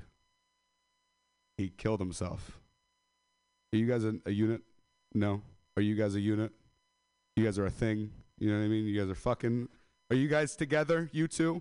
You guys. That's amazing, dude. Yes. he killed himself. The Green Ranger killed himself over his an argument with his chick. He killed himself.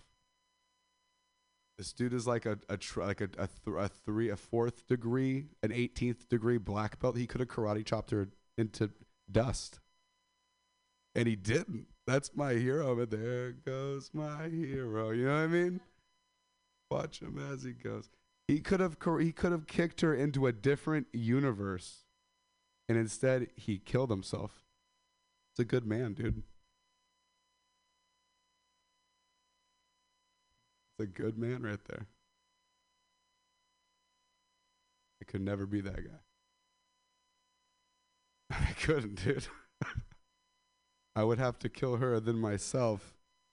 And that's why I'll never be a Power Ranger. I'm just not cut out for the job.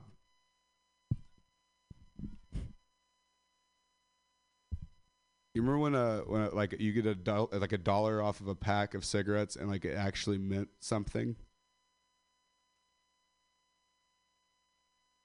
Cigarettes are entirely too expensive, Pam Benjamin. it's fucking crazy. Oh, oh, I missed the light. I know. You know how some people are like, oh no, I ran the light the, the light because I didn't see it. It's like you can't do that here. we all saw the light. You know what I mean? God, I can't wait to see the light.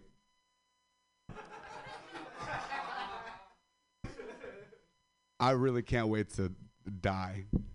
I can't. I can't wait, dude. And every time I'm about to like, you know what I mean? I get the chain because a rope is not going to hold this. I tie the, the chain up. I'm about to just into the light. You get a ding on the phone. Ding. This just in. New information about aliens. Like keeping me in the matrix forever.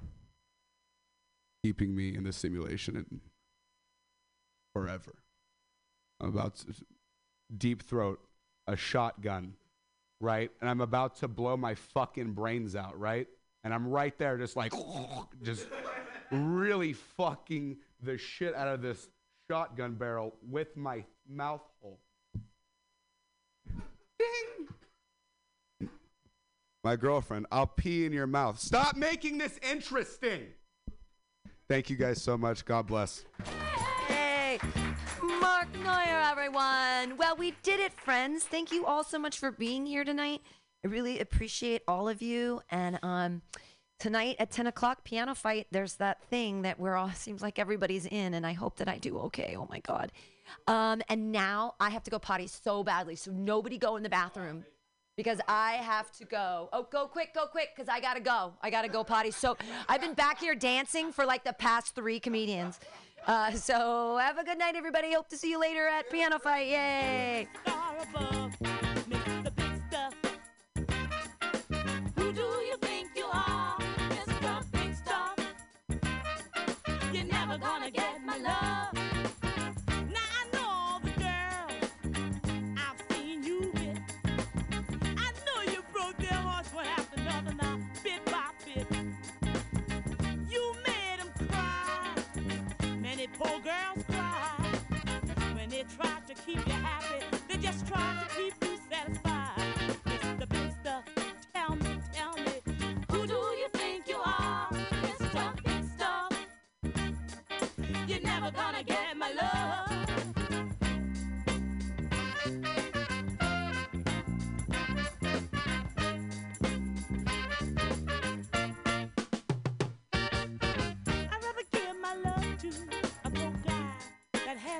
Has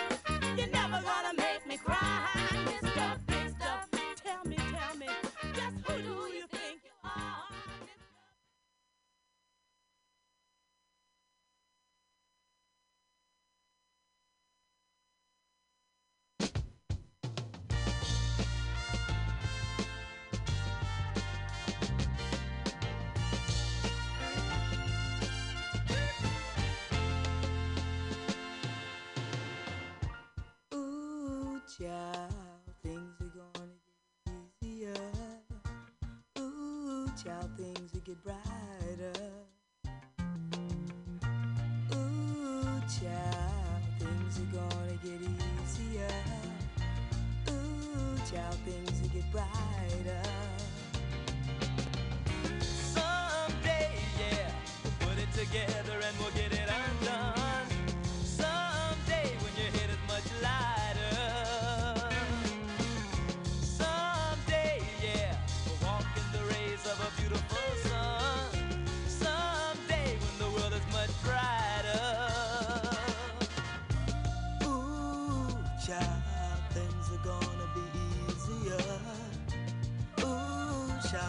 Be brighter.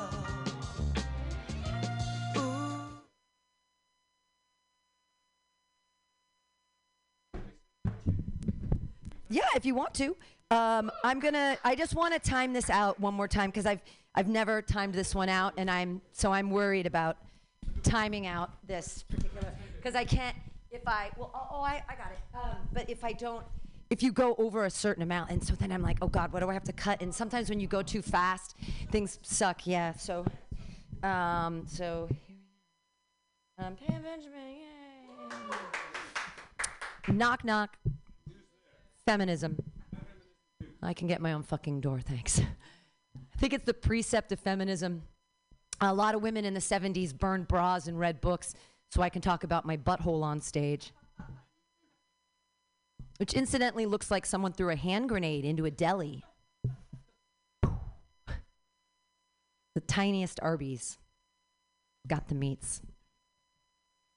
How do you shave a hemorrhoid? Is that more of a plucking issue? Riddle me that, Gillette. The Gillette razors were introduced to the American public in 1904. In 1904, ladies, we couldn't flash a hairy ankle without being a disgusting slut. And now, if you don't shave from your big toe to your twat like a four year old girl, you're a disgusting slut. I don't want to sleep with you. Gross. Gillette, the best a man can get. I'll never be good enough. I have so many pubes, it's like I have a kitten in a headlock. Cute. You can pet it. I was born in 1974. I have the bush to match. It is dank, it is swampy, and no one can find Charlie. That's what I name my clitoris. Charlie. Gillette, the best a man can get. I'll never be good enough. Have you heard about the new Gillette razor?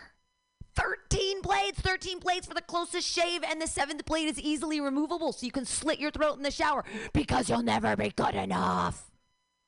J'y le mien, on puisse savoir. Je ne serai jamais assez bon. Oui, je parle. Classically trained in ballet for 23 years, piano for 13, two master's degrees. This is what a dream deferred looks like. I've been Pam Benjamin, 201. Hell yeah. 201. So I just have to keep it keep it tight. Thank you guys. Yay!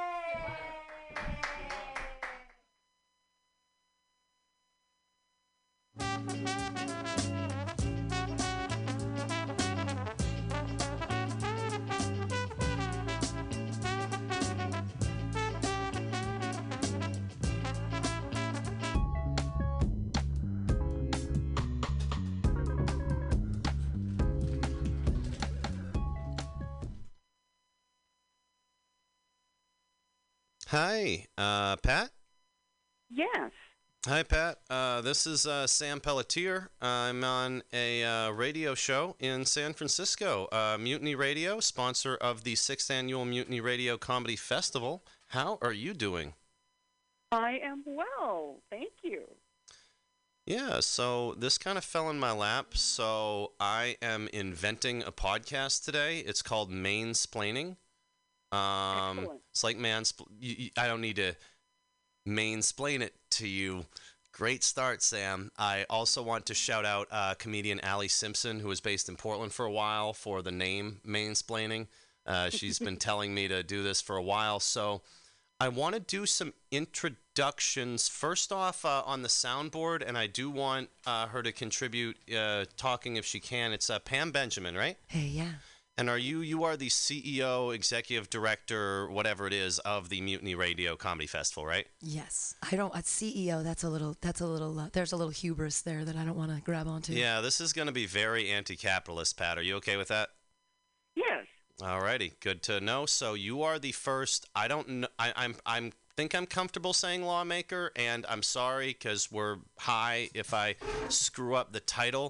But I would like to tell my audience that my guest Pat Washburn, I believe your position is you are on the uh, Portland, Maine Charter Commission. Is that correct?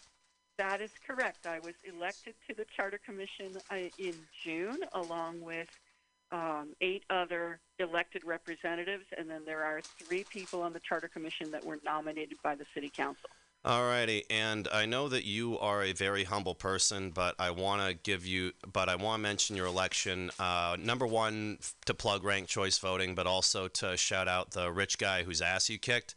Uh, but I won't if you don't want me to. He has a restaurant in go right Portland. well, can you do it? Give me, give me a name. Let's, uh, let's give a salute to our opponents. Uh, it's Steve. What's his last name? DiMillo. Hell yeah! Shout out to Steve. well-known restaurant Good game. proprietor. well-known restaurant proprietor. And this segues me into ranked choice voting, which um, the this is in we're broadcasting in San Francisco, so you're not going to get a lot of votes out of this. But No. um, we're trying to export ranked choice voting as an idea to other states. Can you just very briefly explain, because I'm stupid, number one, what ranked choice voting is and the role it played in the election you won? Can we get that from you? Sure. Ranked choice voting gives you, the voter, more of a voice in what happens in an election. Um, and this is generally, it works um, if best when there are more than two candidates in the election. Um, there are, um, the, when all the votes are cast, you, the voter, do not just pick one person and check that box. You rank the num- the candidates in the order that you prefer them. So you might say, okay, I like Sam best, and then I like Pam second, and then Pat. Well, you know, she's okay. I'll make her third.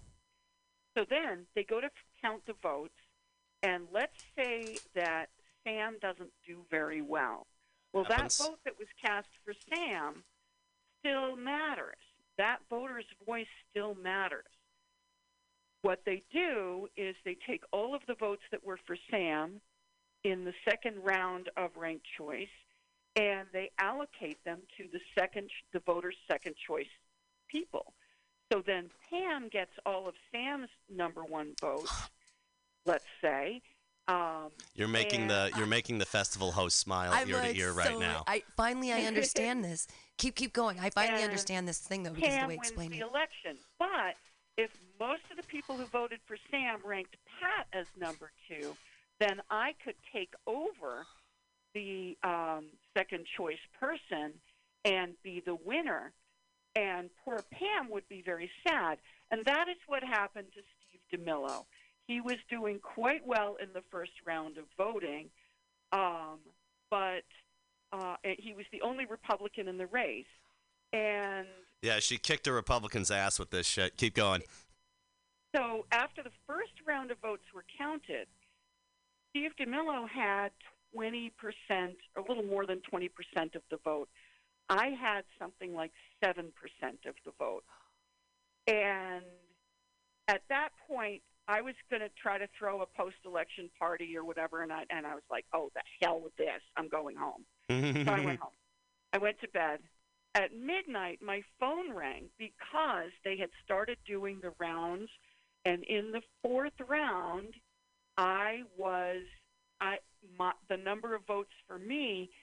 Um, I got a lot of second, third, and fourth place votes. I didn't get a lot of first place votes, but a lot of people liked me enough to rank me two, three, or four, and that let me come out ahead of Steve.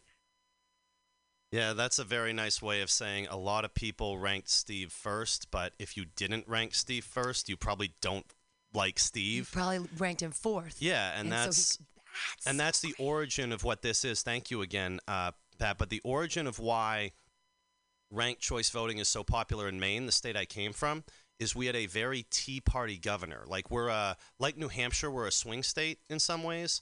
We had a Tea Party governor from 2010 to 2018, uh, Paul LePage, and the first time he ran, he got 39% of the vote because there were basically two Democrats running. One was just running as an independent. so yes, so Dem- LePage gets 39, the independent gets 37, and the Democrat got 19. So even though 62% of the state or 61, whatever the fucking bumper sticker is, that's a good thing. There's no content rules either, Pat. You can say as many fucks as you want, but uh, the yeah. Alrighty, is it? Have you said Wow, fuck I on the? have Have you said gotten fuck on the radio before? recognition For saying fuck before, this is great. Well, I We do it big out here. Yeah. We, well, we do rank voting. We've done rank voting here in San Francisco when Ed Lee, um, we had a thing one, two, three, anyone but Ed Lee. And there was a ranked voting choice thing, and uh, I believe he won anyway. But then he died, and then there was a ranked choice voting thing again, and London Breed won. And there were, and and that was the first time I'd really, or the second time I'd experienced it because we're doing that out here. I guess at least for the mayoral candidates. And I want to give a shout out to Pat because um, not only uh, did she explain ranked choice voting well enough that it actually changed the voter's mind because you Yeah. vote and it didn't Yeah. change your mind. It's just like, oh, now I explained this a little better. So that's amazing because Yeah. people try to do that politically and it never fucking works. So shout out to Pat. But um, Pat also at one point, and I believe this is public information, uh, is and was uh, what's called a notary public. And in Maine, you have to swear to have witnessed the p- petitions you've collected if you t- get petitions for a ballot item. And Pat Yes. notarized my signatures uh, for free. Um, that took a while. Uh, her cats were not happy with me. And by the way, that's a $65 an hour service. And uh, so Wow. she gave it to the campaign for free, the statewide campaign for ranked choice voting. And the statewide campaign has directly resulted in a one le- one more Democrat and one more Republican in the United States Congress because we used ranked choice voting to get our Republican congressman out of uh, office. So uh, I'm just Yeah. really excited to have Pat on and talk about that. Listen, we got about five more minutes before we hit the 2 p.m. So here's what I'd like to do if that's cool. Um, I want to not talk too much, and because uh, state of Maine politics isn't the most relevant thing, uh, and Pat's uh, specialty, because Pat is on the charter commission for a city, not a state. Uh, let's talk about gentrification. Uh, Portland, Maine. It's a small place, but the housing prices are getting more and more ridiculous because you know these rich kids move in. It's the same story. So I want to ask both of you because I feel like you both in the trenches with housing way more than I am. What can uh, urban areas do? But is it kick out the Airbnbs? Is it decapitate the landlords? What do we do to tackle this problem? Because everyone hates gentrification, but I don't hear a lot of solutions. And I'm not expecting either of you to have a good one because I don't. But if the two of you could just, does anyone, either of you, have a first thing to say about this problem? I do. Um, I think that cities should um, encourage and even do this themselves the building of small units, um, low income, affordable housing units, efficiencies, one bedroom apartments. She's getting excited. You're killing it. Keep going. right now, um, even rooming houses, because right now, um, in a place like Portland, Portland has it's a very small city. It's 67,000 people, but we are the largest city in our state. We are the economic engine of the state, and we are a very beautiful place to be. And if you are a New Yorker or a Bostonian or even a San Franciscan who is pissed She's off trying to by- raise tourism money on the air. Sorry, keep going. Beautiful. I want to. I already want to go to Portland. Oh, go to Portland. Well, Fuck and yeah. you have an amazing restaurant scene, right? So, if you are a person from a large, expensive city who has suddenly been given the right to work from home, wow, I've always wanted to move to Portland, and now I'm going to do it. Well, now the rents are through roof, and most of our units are in two bedrooms or larger. And so, if you are um, uh, struggling out of being unhoused, you don't have a lot of low cost options to get you started on the road back towards housing and stability. Even if you're working, a lot of the homeless people here are working. Yeah. Pat, I was, I was going to say the exact same thing that it's affordable housing for all, and that the- Yes. the, the prices can go up for the rich people that want whatever they want, but we have to provide. We can't lock out people who have lived here and say, "Oh, I'm sorry, you're poor." Where where, do- where they live? Where where we we have to. Where are you going to? Where are you going to put them? And I mean, I'm a tech worker. I work for large out of state companies and I make a good income. And I'm barely clinging to a two bedroom apartment. Wow. It's a nice two bedroom apartment. I could probably trade down a little bit, but, um, uh, you know, it's. It's not cheap being here. But it's And- still. Can I ask what it really is? Because you can after COVID, before COVID, the the apartments in my building, which are 400 square feet and they are uh, studios, they were going for two thousand three hundred dollars a month for a studio in the Tenderloin, which is like the grossest That's neighborhood. A lot for a studio. That was a It's lot. Not quite Bef- that before bad before would COVID say- though, before COVID. After COVID, now they're like 1300. Yeah. Um, no, af- no, COVID sent everything up. Oh, Um, what? My landlord has People moved to Maine, yeah. break. Um, I have a 950 square foot apartment, um, which is nice. I, I get to use the second bedroom as a home office. Um, but uh, I'm paying 1800 okay, okay, okay. It's that's like the same as San Francisco right now. That's pretty crazy. Yeah, that's why everyone in yeah, Portland exactly. is pissed about That's this. a Yeah. San Francisco rate, and yet I'm getting a break. Probably if they were to re-rent that apartment today, it would be 2300 or more. And I'm getting that because I'm a nice person and I'm quiet and I don't throw loud parties and I pay my rent on time. Right. don't say that on the comedy podcast. That's not popular with us. but so you're experiencing. See, we we almost had a re- well, we still they're all still coming here, but it was almost like a reverse gentrification. It was just they brought COVID brought the prices down in San Francisco because so many people vacated and were like, why am I paying this much money to live here when I can't do anything? And so they went home and lived with their parents, or they went somewhere else that was super cheap, right, or back they to did whatever. Kansas City or whatever. Right. Um, and the um, and the opposite happened in Maine because you know all these people in New York City are going, why am I paying this much for this roach infested scumhole? I could be living someplace I would really love to be. Right. Where the roaches are free. They can just run. They can. They just. They run in the forest so free and fun, skipping with the unicorns. But now I, you know, uh, if I'm job hunting, I'll see ads from San Francisco companies saying remote until COVID. I'm like, oh hell no. I, you know, I'm not moving to San Francisco. I know what they pay over there. Well, Pat, you've been a joy. Congratulations on you your much. amazing win and for Best taking of down. luck to both of you on the podcast and the comedy festival. Thanks so much. Thank All you. right, so have a good this. day. All right, that was Pat Washburn. Uh, thank you guys. Yeah, uh, this has been uh, Sam. Mainsplaining podcast. That's what it is. I'm out. podcast. He's out. Mainsplaining. Mainsplaining. Mainsplaining. It's like mansplaining, Mainsplaining. but yeah, mainsplaining. All right, and we're gonna be back with uh, me and Dave's show. Yay!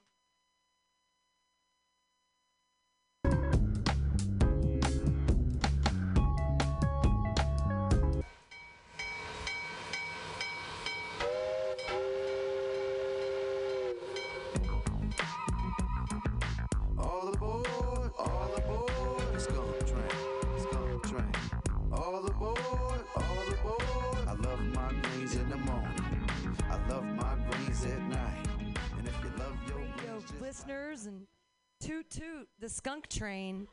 Uh, I should have put Christmas music on for this show, but I bailed on that one. Uh, hey, you guys, welcome to the Jingle Hell Hat. Yay! It's Fantastic Comedy Clubhouse here on a Friday at 8 o'clock here at Mutiny Radio. And I've got this hat of Christmas looking, of holiday. I don't want to offend anybody. It's a holiday hat uh, with all kinds of crazy suggestions in it from people on the internet, uh, plugging them in, and we're gonna do Hell Hat tonight. It's gonna be very exciting. Uh, I'm super excited. We've got David Zunzu Kirscher running the ones and twos. Thanks to him, we've got Mike Spiegelman on the door hanging out. I'm hey, I'm your host Pam Benjamin tonight.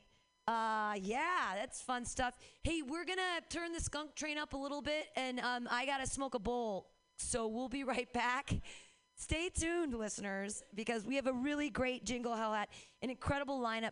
Some of my favorite comedians, uh, especially our headliner Joe Gorman. I, I just love his just he's just a magical, magical uh, creature that blesses us with. Well, and the, really, the lineup tonight is Scrumtrulescent. We're gonna turn up a little music, and we'll be back after I smoke some pot here. Keeping it choking, big time West Coasting. Home of the purple, land of the graves. This is how the players hustle in the Golden Gates. We don't grind on the block, boy, we sell to the clubs. The dispensaries where they always show love. Self does, big fat buds to all of us thugs who be getting it done with five ones on the run. Having too much fun stacking huns. And I always got time for a blind. Skunk train, skunk train. All aboard, all aboard. Train, train. All aboard, all aboard. I love my greens in the morning. I love my greens at night. And if you love your greens just like I do, the skunk train will take you for a ride. Skunk train, man, may smell like I ran over a skunk. But I'm so high that I don't give a fuck. Maybe it's the trees up in the blunt. Maybe someone really stepped on a duck. Stinky like reefer when I pull through, pull through. Let everybody breath like boo boo boo boo. I'm true blue, true blue. I'm true grit, true grit. Y'all wanna try a little taste of this new shit? I'm on the train, but I'm off the track. I'm from the bay and I'm off the map. If it's good, good up in this pack, then bring it back, bring it back, bring it back. Listen, I got them grapes like it's Smuckers, making papers with all my hustlers, hitting the states with all my brothers. It's skunk train, and I'm the and I'm the conductor. Skunk train, skunk train. All aboard, all aboard. Skunk train, skunk train. All aboard, all aboard. I love my greens in the morning. I love my greens at night. And if you love your greens just like I do, the skunk train will take you for a ride. Skunk train.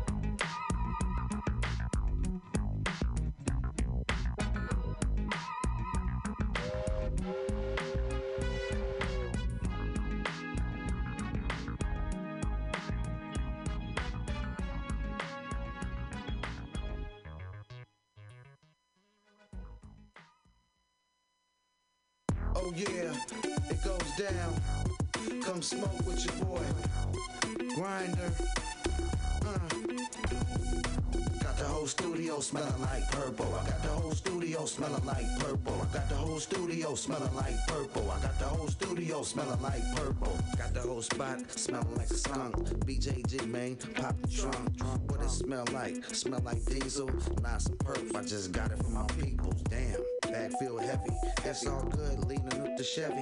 Shed had the shit banging on some threes. Cause a brother like me don't fuck with nothing but heavy peas. Got them packs for all the max. Sit back, relax, rack these stacks, stack these racks, do it right. We gon' be in it all damn night. Yeah, I spend my life grinding and shining, rhyming, reclining, designing, one lining. Coming at these bitches and all these snitches, hitting switches, going rags to riches. Got the whole studio smelling like purple. I got the whole studio smelling like purple. I got the whole studio smelling like purple. I got the whole studio smelling like purple. Got the whole studio smelling like purple. I got the whole studio smelling like purple. I got the whole studio smelling like purple. I got the whole studio smelling like purple. Smoking on blends I can't even pronounce. Two hundred dollars probably get you an ounce. Yeah, I got the Swiss bank accounts and more bounce, more bounce, bounce, bounce. Mm, ah, here we go. Dee dee da, where the la, bustin' with a flow. Hitting that dro, get me so high. Feel like an eagle when I'm up in the sky. Coming back to the tarmac. Back in the days it was a carjack. How about that? Nowadays I spit raps. Bust on these cats who don't know about the max. Ooh, yeah, I'm on the scene. Laying low, so fresh, so clean. Smoking on some gangster greens. Purple cream from the 415. It's the cannabis king. Got the whole studio smelling like purple. I got the whole studio smelling like purple. I got the whole studio smelling like purple. I got the whole studio smelling like purple. Got the whole studio smelling like purple. I got the whole studio smelling like purple. I got the whole studio smelling like purple. I got the whole studio smelling like purple. Don't mean to break up your circle, uh-uh. but right about now we breaking the purple. Come on, come on, come on, come take you a hit. Sit back, get lit, and let's count some grits. Let's reap the benefits of holding it down so deep in the mix. What's my name is BJG. Boogie Joe the grinder, do it all for a fee. Don't fuck with me, I'm just a PI. Yeah, most of these honeys, they wanna be mine. It's all good though, I'm rolling out. Oh, and I ain't never ever holding out. Not on that drug. Let's smoke. I get sloped in the treehouse, cooling with my folks. They talk. Got the whole studio smelling like purple. I got the whole studio smelling like purple. I got the whole studio smelling like purple. I got the whole studio smelling like purple. Got the whole studio smelling like purple. I got the whole studio smelling like purple. I got the whole studio smelling like purple. I got the whole studio smelling like purple. Thank you.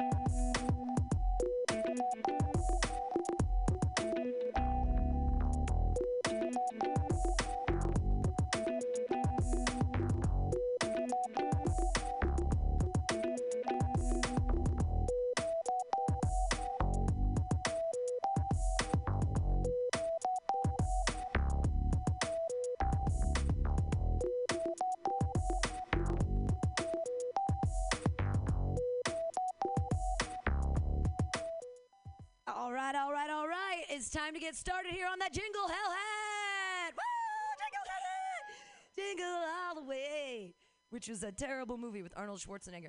Uh, I love Arnold Schwarzenegger movies from the late 90s because then he suddenly became our governor. I have no idea how he dodged all that terrible press from such dog shit movies such as Jingle All the Way in 96. And uh, yeah, it's terrible. Uh, here we go, pulling from the hell hat. Santa versus Jesus. Uh, classic, classic, wonderful sketch by South Park. One of the first things I ever saw from those guys. Uh, Santa versus Jesus, uh, celebrity death match. How wonderful that must have been. Uh, Jesus was born in April, so I'm not. I don't know why Santa. I don't understand Santa and Jesus. Why we don't have to fight? Uh, Jesus loves presents. I I don't know Santa versus Jesus. I think that Santa versus Jesus, Lael Gold would win because she's louder than both of them, which is really great right now. That's how that works. That's great. It's not Lael? Oh, oh, okay. uh, oh, that's right. I know. It's uh, uh, it's Rose. That's why You would beat Jesus and Santa because you're louder than both of them. Uh, yay! No, it's fine. It's good. But if Jesus and Santa were in a fight, I think that Santa would win because he is much larger, and uh, Jesus, although strong and uh, surly, uh, very sinewy. I always wonder, like, um, not. I mean, I guess I want to talk about Jesus' dick. Uh, lanky guys, but it's a thing. Like tall, lanky, sinewy guys happen to have large dicks, so they don't have to be tall. For example, I imagine that the first Spider-Man. Um, the first Spider-Man, he's little and t- Tom, not Tom, Tobey Maguire. Yes, Tobey Maguire. I think probably has a huge dick, right? Because he's short, but he's like lanky. You know what I mean? Like lanky. Okay. Jesus was lanky, so Jesus probably had a big dick. This is where I'm going with that. He's also a Jew, so a big, huge Coke can, Coke can, and right, I, I, I'm wondering, has there ever been? Well, Santa's fat. He can't even see his dick because his stomach's in the way. Who knows what his dick? He doesn't even know what his dick looks like. Uh, but I, I'm wondering if there's any like Jesus fetish porn out there. Does that exist? Like your savior coming? It does. I don't watch porn. I just imagine that that would be a good one. Jesus versus Santa, the porn. Oh God, let's not do that. Uh, the real meaning of Christmas, and it's underlined, uh, real. Ah, wow. You know, I believe in the little Christmas lamb that came. No, I don't believe in anything. What is the real? I mean, the real meaning of Christmas is that we are capitalist pigs and we get to buy things for each other. Yay! How many presents did you get? Did you get Coach shoes this year? Or I don't understand how money works. It's just little pieces of paper that float through my hand. I'm like, oh, Christmas time. What do we do with the money? I love the the real meaning of Christmas. I think that the real meaning of Christmas is um, popovers and a standing rib roast, and the fat goes down, and then you put the potatoes in there, and they get so crispy. Anyone else crispy potatoes? Is that the meaning of Christmas? No, that's the meaning of Hanukkah. Is latkes. Thank God for the Jews.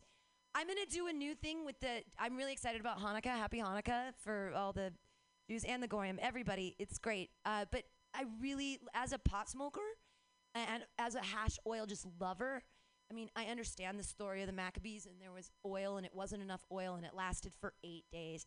And I think that this Hanukkah, I'm just gonna smoke hash oil for eight days straight. I'm just gonna keep it lit, the candle, the whole time. The oil. You thought that it's gonna be a vaporizer one, you know, and it like you think it's done, but you keep smoking off it. You know that one where you're like, it keeps working. You're like, there's nothing in this, but I'm still getting high. This is amazing. It's the eight day. It's the Jew. They should. I can't believe they haven't made like an, a Hanukkah, a special Hanukkah hash oil pen that burns for eight days straight. Yay! Tree skirt. Uh, so my parents were really into Christmas and they really decorated, and we always had tree skirts. And my favorite thing at Christmas time was to take the tree skirt and tie it around my waist and like turn around in a circle like a flamenco dancer because it was so fluffy. And I just, the tree skirt. No one else was bougie. You didn't have a train and a tree skirt. No, no, tree. A tree, it's a skirt you put around the tree. So when you take your tree, when you murder the tree in the forest, and then you take the tree home and you put it in water so that it will last longer and its little pines won't die. Then you have a tree skirt to put around the unsightly water tank that you have the tree in. And then you put the presents on the tree skirt. it's a, it's a very bougie thing. Uh, ah, and then you put the train set around the tree skirt, and it's yeah, uh, it's. We had trains and a tree skirt. Yeah, it was exciting. Hey, John Gallagher. I know. I was really rich. My parents, I was so lucky when I was growing up to be uh, bougie as fucking Danville right across the way. Yay, so much money. Yay. My parents always wanted to be totally fair. And so they always spent the same amount of money on my brother and I for Christmas. And um, one year I was all bummed out because they only spent $500 and all we got was a new ski outfit. Like all we got was new skis and new boots and a new outfit. And I was like,